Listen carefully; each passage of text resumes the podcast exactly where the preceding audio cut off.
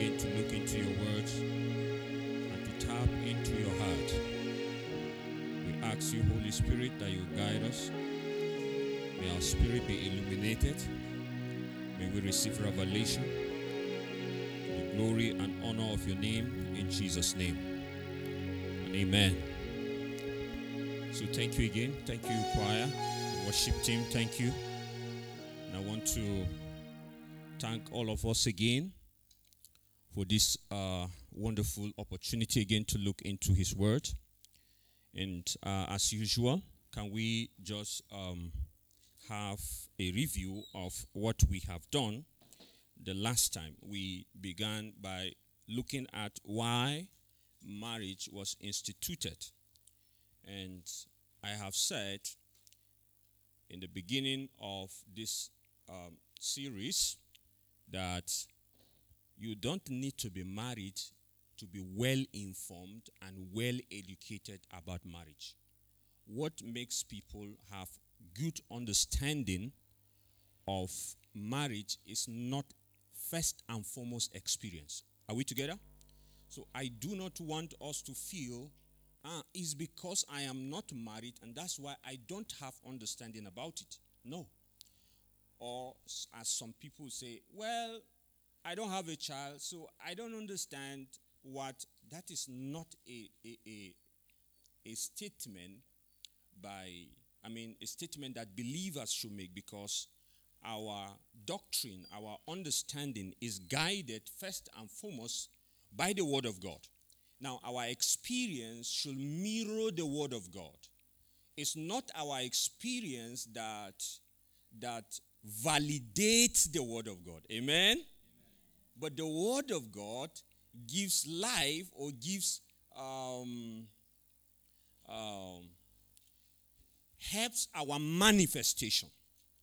So, and I have to sound that very clearly because sometimes uh, some people who are married tend to, uh, not here, but especially in Africa, tend to open their chest. You understand? You don't know what you are talking about. You understand? You are too, you are novice. You understand? So, because what guides our convictions, what guides our education, is the scriptures. Hallelujah. And that's what we're trying to follow.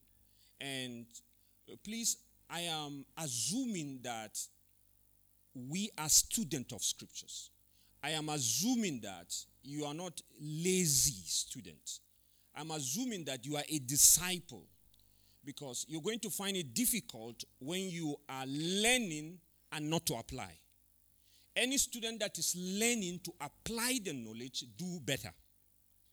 And so if you are learning and in the process of learning, what part of the motivation to learn is to practice it, then you will do well and you do yourself a, a good thing. Amen? So, can I hear from some of few of us? What did we uh, concluded last week that some of the purposes of marriage, what did we say is uh, uh, are some of the, the, the, the reasons why God instituted marriage? Amen? Yes? Okay, for love and communion, we saw that uh, God said, Let us make man, let us. That word is pregnant. That word is, is uh, has so much for us because it shows to us from there the Trinity. And we saw that it's in this image of communion, in this image of love. We, has, we said that God didn't just create the earth, just God doesn't create things to prove that He is loving. No. We saw these things that we are seeing today because He is loving, not just because as a He didn't create them to be loving. That's what we, we, we said. And so He created us in His own image and for the believer who is recreated also in the image of him, we are expected that our language, our culture, to be what? To be that of love and communion. There shouldn't be an iota of wickedness in us. So if we understand from that perspective, and even our Christian life is guided by that, then that means as we continue, then we will not harbor evil towards even our spouses. Because already we know that in the image of God, He created, and the love of God is shed abroad in our heart, and we live in that. Uh, uh, uh, and when you read uh, First Corinthians 13, you will see so many things there. You cannot conceive evil. You understand? Love is patient. Love is kind. Love, love, love does not think evil. Love does. Love, love looks at the. He doesn't. He, it doesn't enjoy. He doesn't celebrate in wickedness. Are we together? So, what's the second one we said again? Yes, for procreation. For procreation. And we said we have to know it from today that procreation essentially is not for you. You are not bringing children into the world to make a name. You are not bringing eh, in children into the world so that they will will will will accomplish your purposes or will accomplish your your desires and your dreams. No. We said you are in the world and one of the reasons why God and that's why you see the issue of homosexuality is already an against God's way of, I mean, why God instituted marriage. Are we together? So, because they are not for us. Hallelujah. Yes. Was the third one? Yes, sex. And we established that sex is not just for procreation. So, God instituted sex for pleasure. You know, sometimes it's so difficult to wrap our head around it because you know, the way the picture of God we are being given sometimes affects even our understanding when we begin to talk about some issues because somebody will just be ah, how can this how can this serious spiritual you know sex is not look as spiritual you understand each time we talk about sex the first thing that comes that registers in our minds is carnality is, is that not true so you see the problem already is from the foundation you understand and truly, we have to relearn. We have to unlearn. And we have to learn again. Are we together? This is very important. And is by the time God takes you into marriage, when you are having sex, see as if the angels are saying, Hallelujah. Ah. And that's the truth. That's what they're. Look at you. that's it. Because you are doing the will of God. In fact, the angels empower you to have sex correctly and, and to enjoy it well. Because they are ministering spirit. You understand? They are to serve us. Did you understand what I'm saying? You see, we have to decongest some of the thoughts we are having because each time I talk about sex, people look at me as if I'm carnal. Victor is spiritual, highly spiritual. And when we are talking about it, because each time you do the will of God, God is happy It's worship. Are we together? Now, we will quickly move to the next uh, thought, just like uh, we have begun.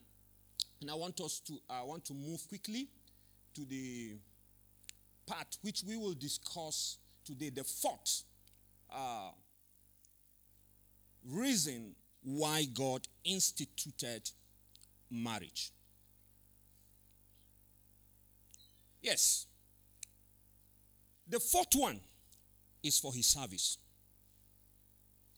And we're going to spend some time here because there's another hurdle we have to cross here. Hallelujah.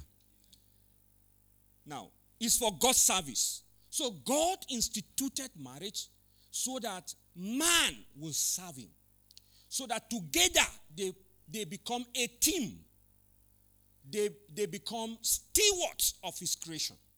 That, that's, the, that's the word there. You can't mention about steward when you have not been entrusted with something. Are, are we together? So that's the fourth uh, purpose why God instituted marriage. And we see it right from the very beginning. And I want us, uh, brother, to help us again read these scriptures. We're going to read it again. Uh, and I want us to please open our Bibles. Let's read it again. It's good to read the scriptures. Yes. Bless them. Genesis 1, verse 28. God blessed them uh-huh. and said to them, Yes. Be fruitful and increase in number. Yes. Fill the earth and subdue it. Mhm. Rule over the fish in the sea and the birds in the sky and every living creature that Mhm. moves on the ground. Then God said, I give you every seed bearing plant on the face of the earth and every tree that has fruit with seed in it. They will be your food. And to all the beasts of the of the earth and all the birds in the sky and all the creatures and that move along the ground, everything that has the breath of life in it, I give every green plant for food. And it was so. Amen. Amen. Colossians chapter 1, verse 16. Let's go back to that scripture again. Colossians 1 16. Colossians 1 and verse 16. Yes. For in him all things were created, Uh huh. things in heaven and on earth, Yes. visible and invisible, Yes. whether thrones or powers or rulers or authorities, Uh huh. all things have been created through him and for him. Through him and for him. Yes. Romans chapter 11, verse 35 and 36. Who has who has ever given to God that God should repay them? Uh-huh. For from him and through him for him are all things. I- I want you to repeat him- that statement, sir. Again, that one. For For, from him for from him and through him and through him and for him and for him are all things. are all things. How many things? All things. All things. To him be glory forevermore. Hallelujah. Amen. So the, the things I'm trying to point out is that is is to him, through him, and for him all things were created. And that's what Colossians tells us to. And we have seen that all that God had created in verse 31, that he saw that it was good. So they are created for him. And we saw that in this part, all things, including the marriage institution, they are also created for who? For him. So, with the, the underlying truth of these scriptures, we've already seen that you cannot think about marriage without thinking of God's words, of God's work. Are we together? So if you are coming into marriage, what you are coming into, you are coming into business of God. Because you are coming into expansion, you are coming into more of God's service. If this is not your idea about getting married or getting married, then truly there's going to be a huge problem. And that's what I want to establish here. So God created everything, as I've said, including marriage for himself. So what is what are you thinking? What has been your thoughts concerning having a relationship and then planning to get married?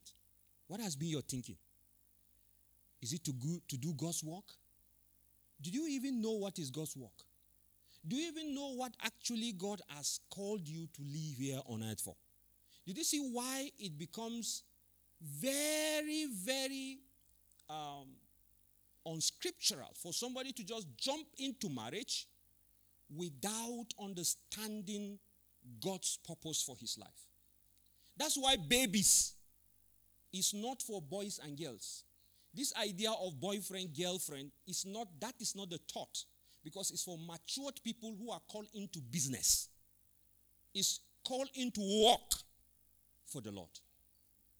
And so it's not just, we will, if you see, even when the husband and the wife take um, a time to go for vacation, to go and freshen up, to hold their hand and they are dancing at the beach. You understand? There's nothing wrong. All is for the purpose that they are what? Refreshed. Refreshed for what? Refreshed for work. They are not going there for pleasure. Remember, in the last days, people will have pleasure as their purpose. Have you read your Bible correctly? Yes. So, but for the man of God and for the woman of God in marriage, no. They are not going for vacation for pleasure. That is, the purpose is not pleasure. But they are going to refresh. They are going to enjoy themselves. When we take ourselves out to restaurants or whatever, the essence is for us to have our mind come to ground level. Are we together? So that we will receive freshness and strength again to come back for the work in which He has called us. If that is your idea of going out, then you have done well.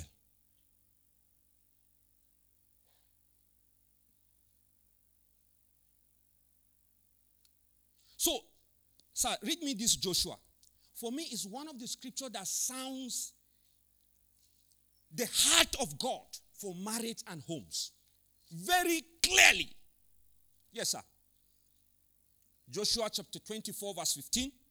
If serving the Lord seems undesirable to you, Uh-huh. then choose for yourself this day whom you will serve, Uh-huh. whether the gods your ancestors served be beyond the Euphrates, Uh-huh. or the gods of Hamorite, Yes. in whose land you are living. Uh-huh. But as for me and my Oh, household, glory. we will serve the Lord. Not only me. This idea we see from the Western wall, uh, Western wall, that you see the husband will just drive the, the woman and the, the children to church and keep them, then he will just go away.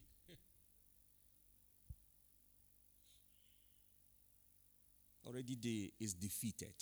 The plant of God is defeated. Not the children and the woman. No, he said, as for me and my who? My entire house. We will do what?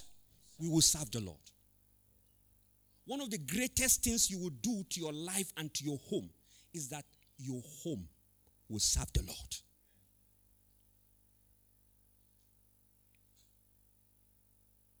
So when you get married to a person who does not have this mentality, who doesn't have this mentality, who doesn't have this understanding, who doesn't have the work of God as his goal, or she does not have the work of God as her goal, and doesn't, that person is not committed at all toward the things of God, toward the work of God, toward the service of God, then certainly you are going to struggle and you will not please the Lord in your marriage. It's going to be dangerous. Now, after we have finished this, you will see reasons why God will even ask you never, never to get into yoking with an unbeliever. Did you see reasons now?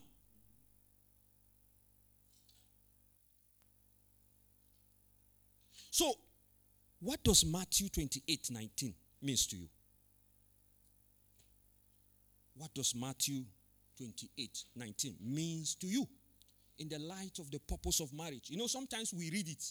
You understand? There is a way we segment some people to be part of that and we leave others. But he was communicating or he was calling this and he was commanding this to the entire disciples.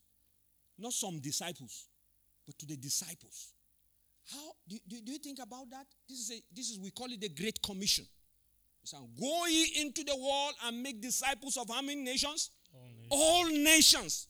How did you see your home being part of this call? How? And I want you to think about it.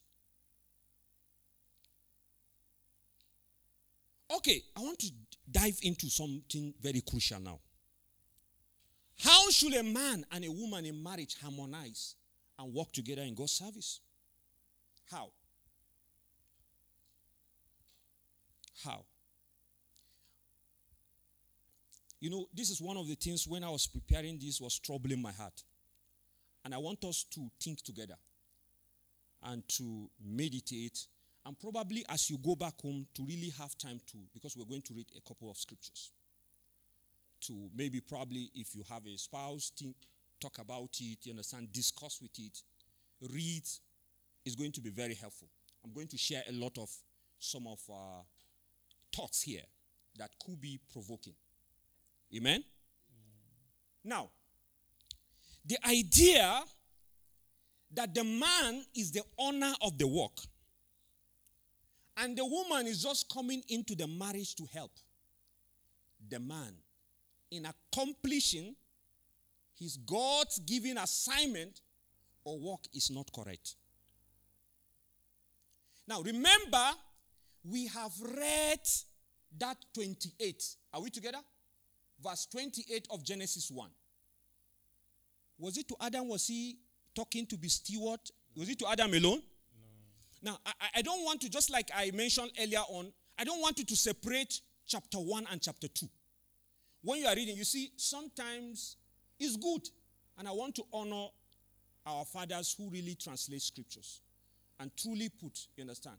The, the other day, our, I think in, in, the, in, in, our, in our preparatory class, I said there's sometimes the way we talk, you understand, concerning some translation when they miss it a bit. I said, these transla- translators didn't do it well. You understand? You know, it, it sounds dishonoring to the, to, the, to the sacrifice of these men. Some of them, when you read church history, you understand that some of them had to be burnt alive for this cause. For the word of God. Probably, even if you don't have time to gather all the material, please, I want to encourage you to take time to read. Even if you read one of uh, Roberts Liardon, um, uh, even if it is just one of the volume of God's General, particularly the Roaring Reformers. God's General, the Roaring Reformers you will see how men paid with their life just to translate the Bible.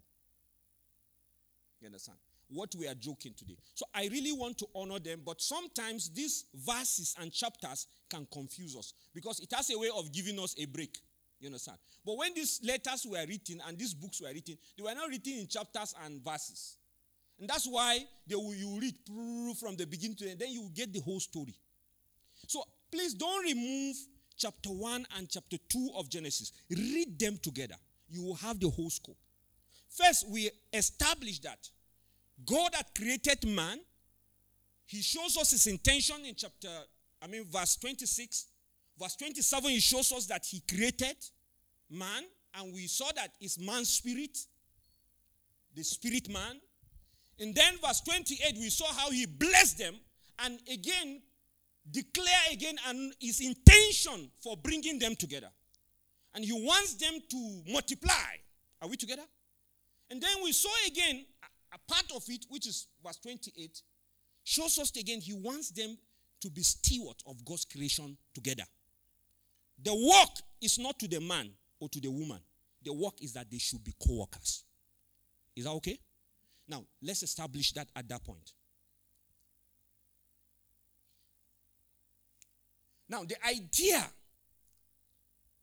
of a woman as a helper of the man has made many marriage, marriages a struggle. And I want to show you how. A lot of struggle. Now, some women who were already established in a work or an area of service for the Lord before marriage, some of them have been told to put it aside for her husband's vision. Since God made her to be a helper for him. Now, this is a danger. Some of them, some of it, I've, I've met many ladies who face this problem. Many of them, because like we have, uh, have always uh, asked us that to know what God wants you to do. Are we together? But over the time when women are groomed, and especially sincerely, so it's sincerely, but it's erroneous. Most times, even in my own house, they say, Is that how, how you going to do in your husband's house? A little thing. Is that how you're going to do in your husband's house? Is that how you will not help him correctly? You understand? So most of them were bombarded all the time about not to focus on what did God want you to do, but how will you help your husband? So it's like the man is a man, the one with the work. You are just coming there to be a help, as we normally say it. Now, and Many women, as they are growing in knowledge, they are even threatened now today. And I have, I have, and I have seen many sisters with such type of genuine fear. Because she's afraid. How will I abandon what God wants me to do? Is in my heart. And now you are coming. Now, because in their fear is that this man now will say, I have to abandon all these things I have built over the years for the Lord. But that is not God's will because neither the man nor the woman owns the work. Did you understand I'm saying? And this idea that his ministry is not compatible with mine is an error. Did you hear what I said? It's an error. The same God who gives the work, you cannot tell his work that is incompatible with another work which he has given. It's an error.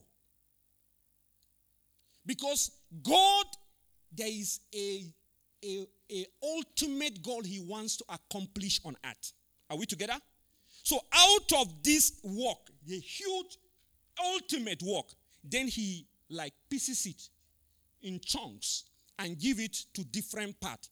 And, and, I, I, and that's why Paul would describe it sometimes that, that understanding as a body. So the body cannot say to the eye, just we are in the church now.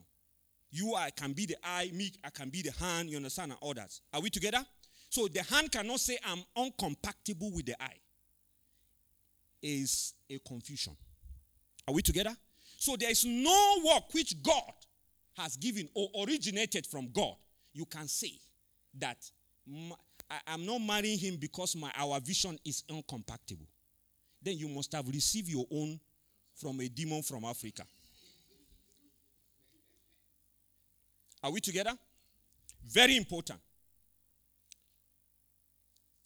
So, this idea has put many women that God has called to pioneer. So, it seems as each time a woman is feeling something to do, she's feeling restricted because she cannot pioneer something because in her mind they have told her that the man is always the one that should start up something. You are there to just follow and help. And this is one of the biggest challenge. And we cannot, we cannot, um, we cannot assume that that is not a problem because have, we have seen it. Now, what is God's mind concerning this problem? Now, this idea came from Genesis chapter 2. And we're going to take time to study that. Hallelujah. I understand that. You know, this church, we are not afraid to discuss things that seems controversial. Are we together? Because we are here to learn. You understand? And that's why I love, I love, I love this church. And we are not afraid to make mistakes. When we are wrong, we will agree we are wrong. When we don't know fully, we will agree we don't know fully. And we'll go back to book. And we'll go back to the word and study. Hallelujah. So I believe that this thing is going to challenge a lot of doctrine today. Hallelujah. But please go with me as a disciple. If you really you're going to enjoy the journey. If you come with me as a disciple and not as a scribe. You know those Amen. Okay. Genesis chapter, please, sir, help me read this verse. Let's go to our scriptures, please. If it is possible, just look into your scriptures. Our brother is reading that. Genesis chapter 2, verse 4 to 25.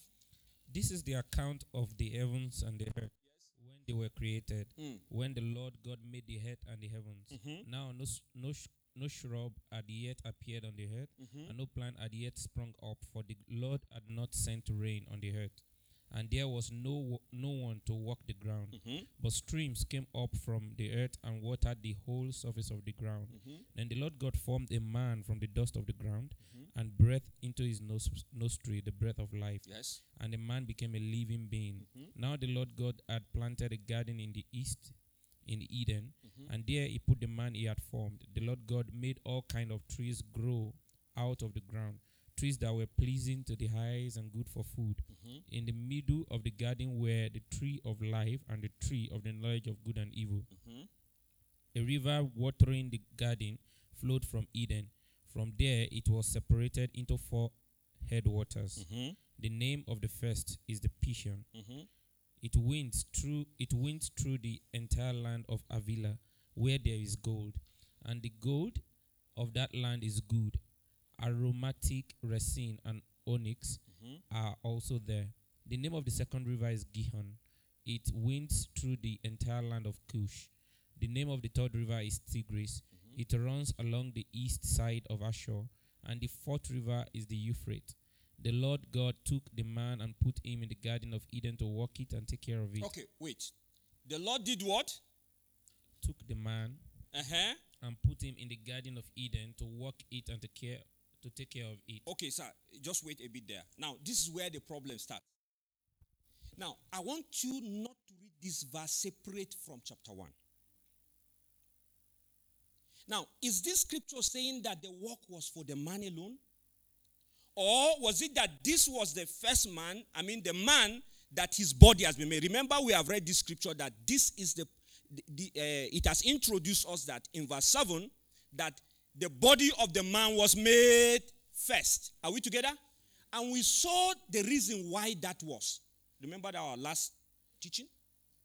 Yes. Amen?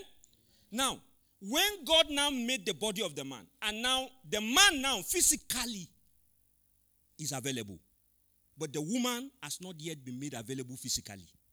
Are we together? Now, and now God took him and put him into the garden to walk it. Is it suggesting that this man, the man, owns the work? Because remember, the stewardship of God's creation was given to how many of them? Both of them. They were to be what? Co workers.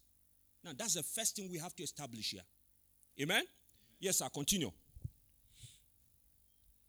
And the Lord God commanded the man, you are you are free to eat from any tree in the garden, Mhm. but you must not eat from the tree of the knowledge of good and evil. Yes. For when you eat of it, you will, sh- you will certainly die. Yes. The Lord God said, It is not good for the man to be alone. I will make a helper suitable for him. Mhm. Now the Lord God had formed out of the ground all the wild animals and all the birds in the sky. Yes. He brought them to the man to see what he would name them. Mhm. And whatever the man called each living creature, Mhm. That was its name. Yes. So the man gave names to all the livestock, the birds in the sky, and all the wild animals. Mhm. But for Adam, no suitable helper was found. Mhm. So the Lord God caused the man to fall into a deep sleep. And while he was sleeping, he took one of the man's rib and Yes. then closed up the place with flesh. Mhm. Then the Lord God made a woman from the rib he had taken out of the man, Mhm. and he brought her to the man. Mhm. Then, then the man said, This is now the bone of my Okay, it's bone. okay, sir. Okay, the marriage took place. Amen. Amen. Now, very important. Now, for many years, just as many of you, sincerely speaking, I taught this help me. This is King James, in the understand? Or other versions say helper or some help. I taught is a woman for many years. Many, many years. In fact, not too far away. I every day read that place as a woman. And the understanding first came because I am thinking from the first, just like what I explained, that the man was the one who owns the work. Do you understand what I'm saying? I forgot Genesis 1. I was just reading Genesis 2. So I thought that man was the one giving the work. So God certainly must be bringing the woman to help the man from the work he gave him. Are we together? And I was sincere.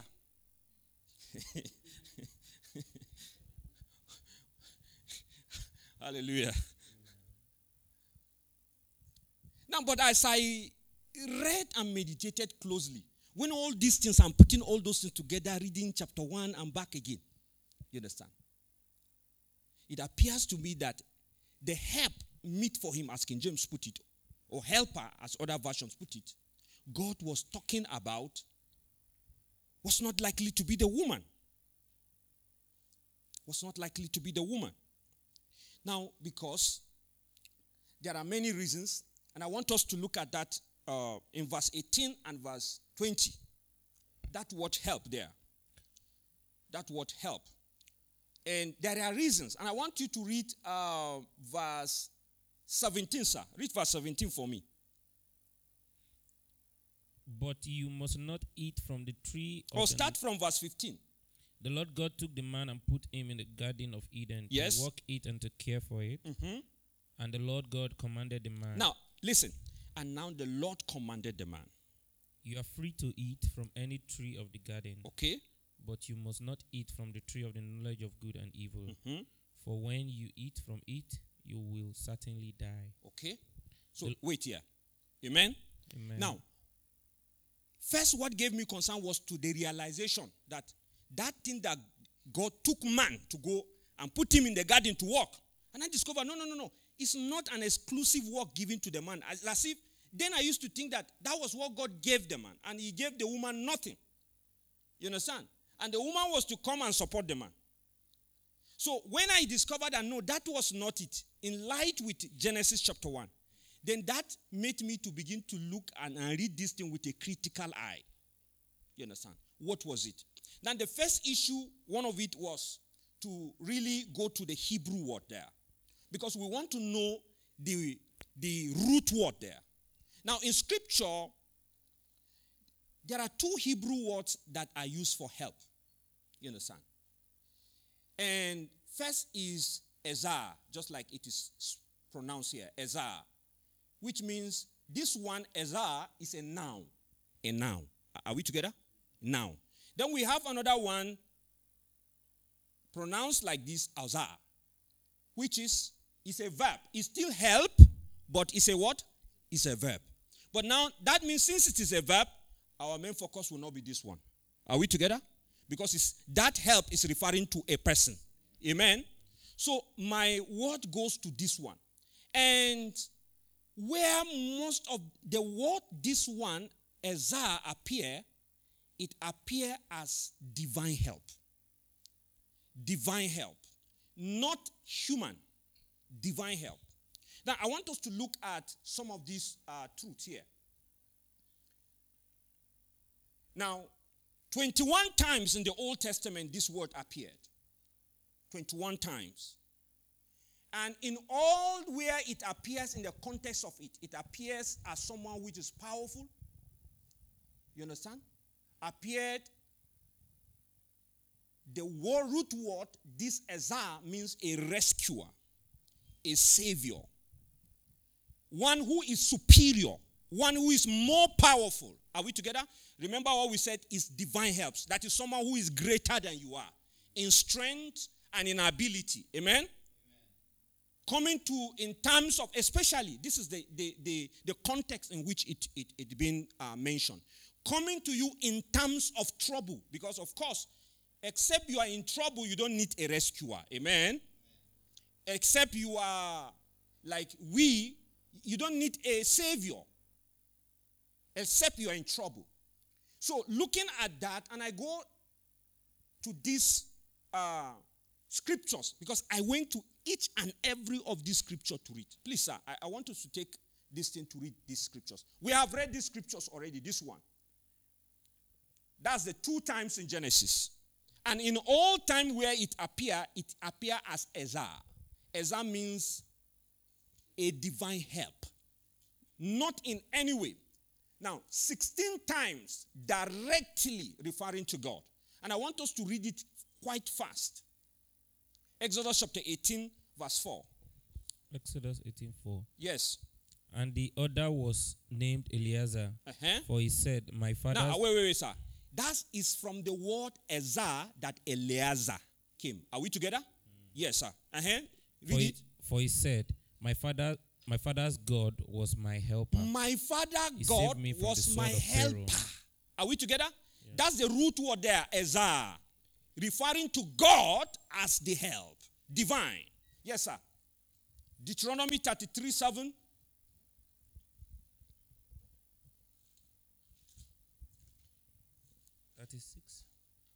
33 7. Deuteronomy 33 7. And this is said about Judah. Mm-hmm. Hear, Lord, the cry of Judah. Bring him to his people. With his own hands he defend his cause. Oh, be his help against his foe. Be his help. He's talking about God directly. Verse 26 of that chapter 33. There is no one like the God of Je- Jeshurun, Uh-huh. Who rides across the heaven to help you, mm-hmm. and on the clouds in his majesty. To help you. Talking about God. Yes? Deuteronomy 33 29. Okay, same Deuteronomy. Yes. Same Deuteronomy. 33, 29. 29. Blessed, blessed are you, Israel, who is like you, a, a people saved by the Lord. He is your shield and helper, and your glorious sword. Again, God. Yes? Psalms 20, verse 2. Psalm 20 and verse 2. Okay. Verse 2. May he send you help from the sanctuary and grant you support Oh, from oh, Zion. okay, okay. Now, we, we, we- because of time, we might not read each and every one. But now, in all of this scripture, maybe you might put it down and go back and not maybe, you should. You should. You understand? You should. In all of these 16 times, directly referring to God, at least then two times is showing how men powerful kings could not meet up to Isaiah. Amen? And I want us to read that scripture. Isaiah, that is failing to help because it's not in man to Isaiah. No man can Isaiah. And that's why even when powerful kings are called to Isaiah, they couldn't meet up. Amen? Yes. Isaiah chapter 30. Chapter 30 and verse 5 Everyone would be put to shame because of the people useless to them, who bring neither help nor advantage, Did you hear that? but only shame and disgrace. They, they, they bring neither what? Now, that help there is talking about Isaiah. Yes, sir. Ezekiel. Yeah, Ezekiel. 14. I will scatter to the wind all those around him, his staff and all his troop, and I'll pursue them with drawn sword. You see, that is talking about when Judah was in captivity. And then the captivity of Judah now, God was to scatter Judah's what? Wait, God was to scatter Judah's what? His helpers. Now, the, the issue is that they, they are trying to step into a position that is of Ezra, and now Ezra is coming to scatter them because that is not their rightful position. Now, the last part is in Daniel. Daniel chapter 11. We normally quote the 32. We didn't know what happened. Yes, sir. Daniel 11, 34. 34. Yes. Okay. When they fall, they will receive a little help, and many who are not sincere will join them. Amen. Amen. Now, if you read in the context of it, you will discover that there was a king, the northern king's blasphemy, you understand? And now what happened is that God's people couldn't receive the help they needed at that moment.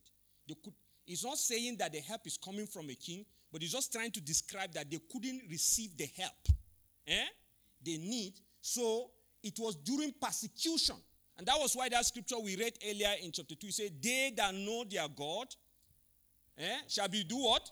Shall be strong and do exploit. He's talking about the Jews that believe God. You understand? They are persecuted in that season. You understand? Yet at that time they couldn't receive help. That's what that, that word there, little help, as your scripture says, you understand, is talking about the, the help in the context we are talking about. So, in all of this appearance, where this word particularly, remember, the word help appears several times. As I said, there are several meaning of different meaning of the word help. But in the help where it means divine uh, ezah, you can see that that nowhere a man fit in. Nowhere a man fit in. Now, ezah, that word, again in Genesis, it didn't mean at all, nowhere in scripture, it appears that it's referring to someone who is either equal or who is a servant or a subordinate. Nowhere. Now, after studying all these things, I begin to contemplate, then it cannot be a woman. Because a woman cannot be given such a quality. So, therefore, to describe a woman as a helper in the context, this context, remember, we're not just talking about help as we help one another. Are we together? That's not what we're talking about. We're talking about a, a helper in that, in that context as a savior, as a rescuer, as one who is more powerful, who is more superior in strength to a man. It's not correct. It's not correct. Now, the creation of the woman is not an afterthought. You know, sometimes it looks as it's an afterthought. Maybe it's a second option that came later, and God saw God, God just was just trying to look at the man. You understand? You know, there's a way we tell the story of creation. You understand? It just means as God was just telling the man, God gave the man the work. You understand? The man was busy with the work. And then God just was just looking at him. And God was just looking at a man who is helpless, who is confused, is tired, is lonely. And suddenly the Lord saw say, Ah! Mm, this man need help. This man need help. And it is not good that the man be alone. Mm, I will make him a helpmate. You see, that's the context in which we read it. But that's if you read it that way, we are not doing justice to the interpretation of that place. As we saw, the man, God cannot say, that's when, he, because God cannot say, it is not good for the man to be alone. After all, he's not alone. They were created male and female. Chapter 2 was just referring to the formation of their body. So the woman, as a man, was in God's plan from the beginning. From the beginning. They are to be partners, as we said. They are to be co workers and to be stewards of God's creation.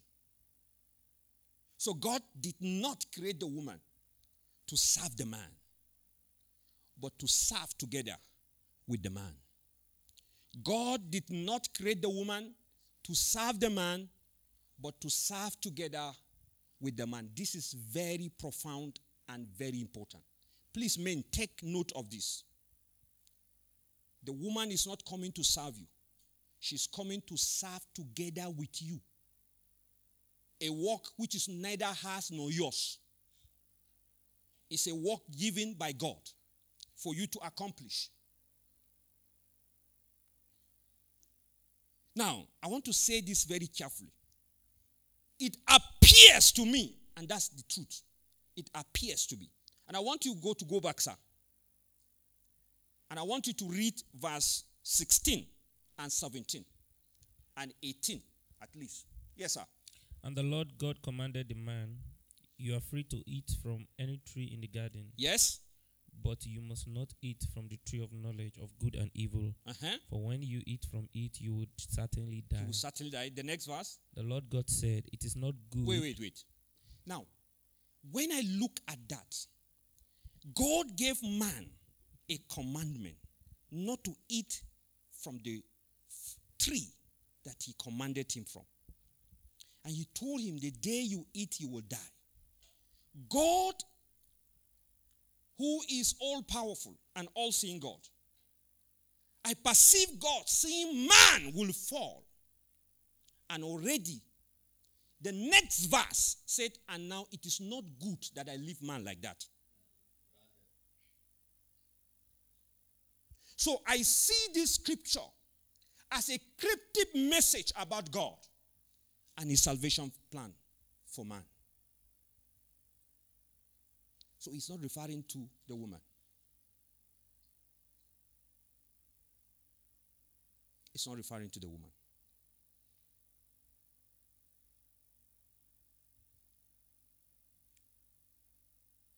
I'm ending here.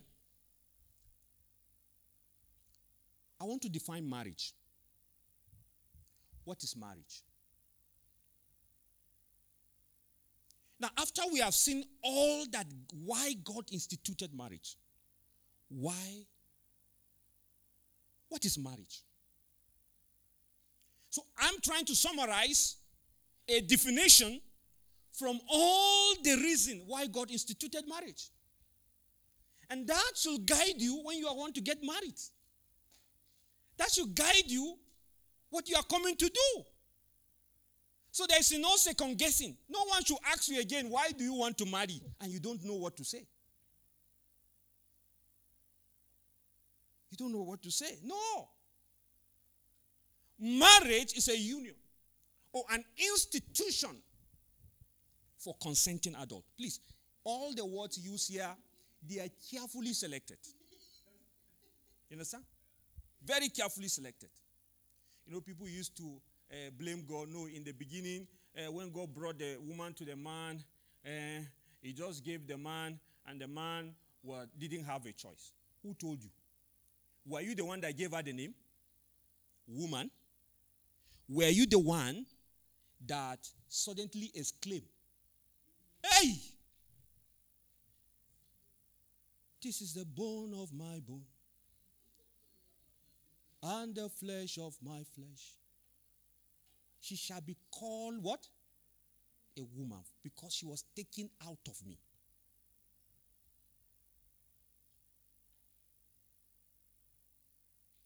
Adam, when God presented her, the same way God has been presenting people to us. So don't be thinking God has never presented anything to you.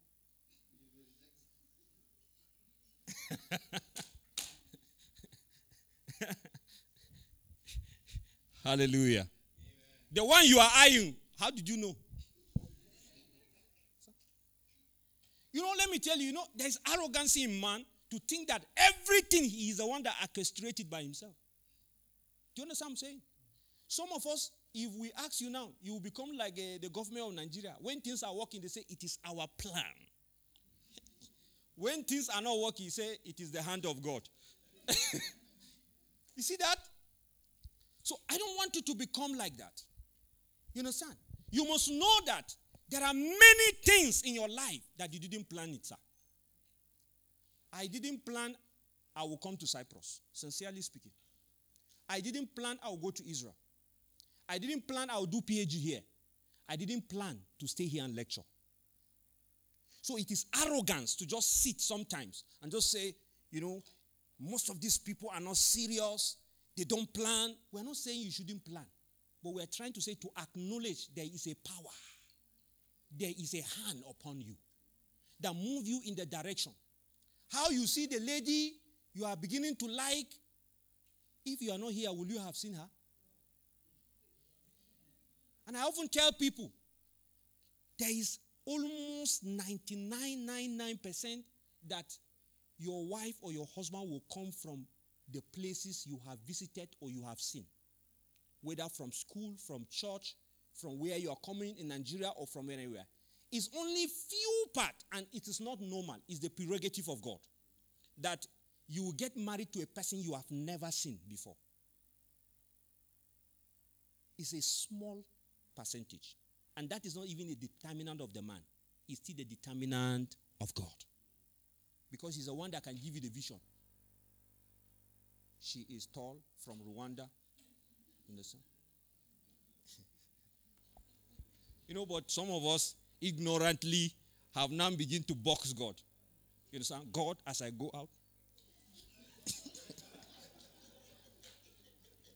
Any lady with a green shirt, you will land in trouble.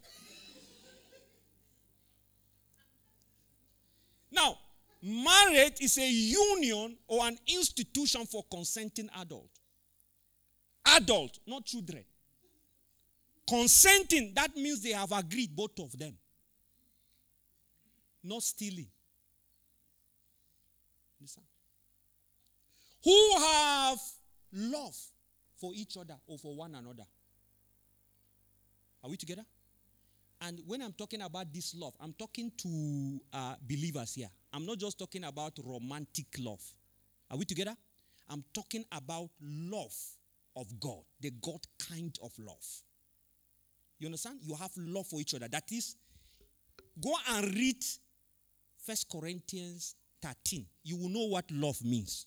So when I mean who have love for each other, please go to First Corinthians 13 and read it. That's what I mean.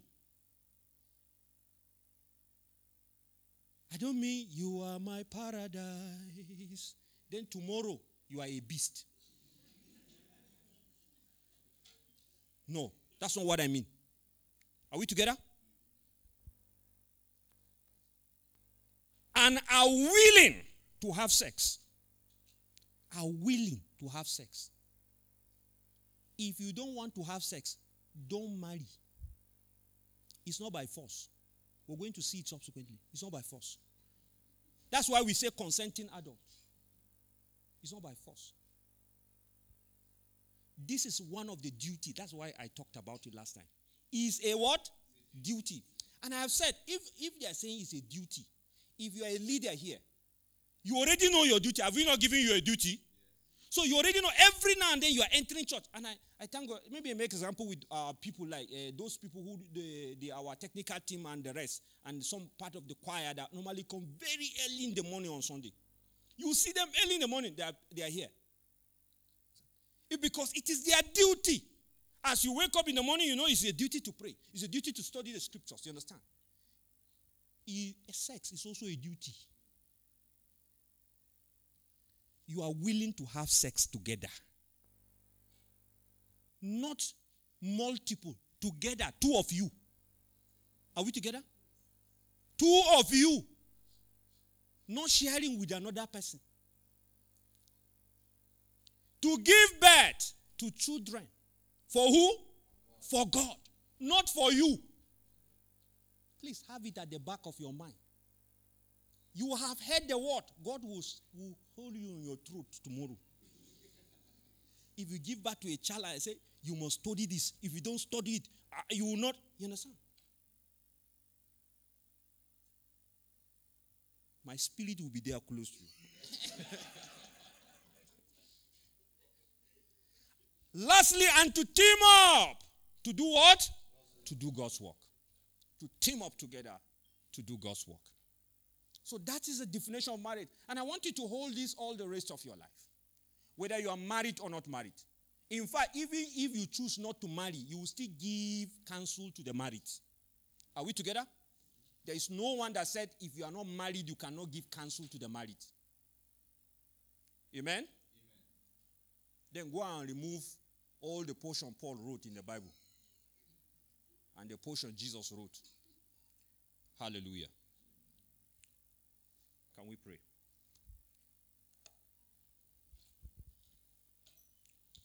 Just say, Father, thank you. Thank you for this time. Thank you for this time.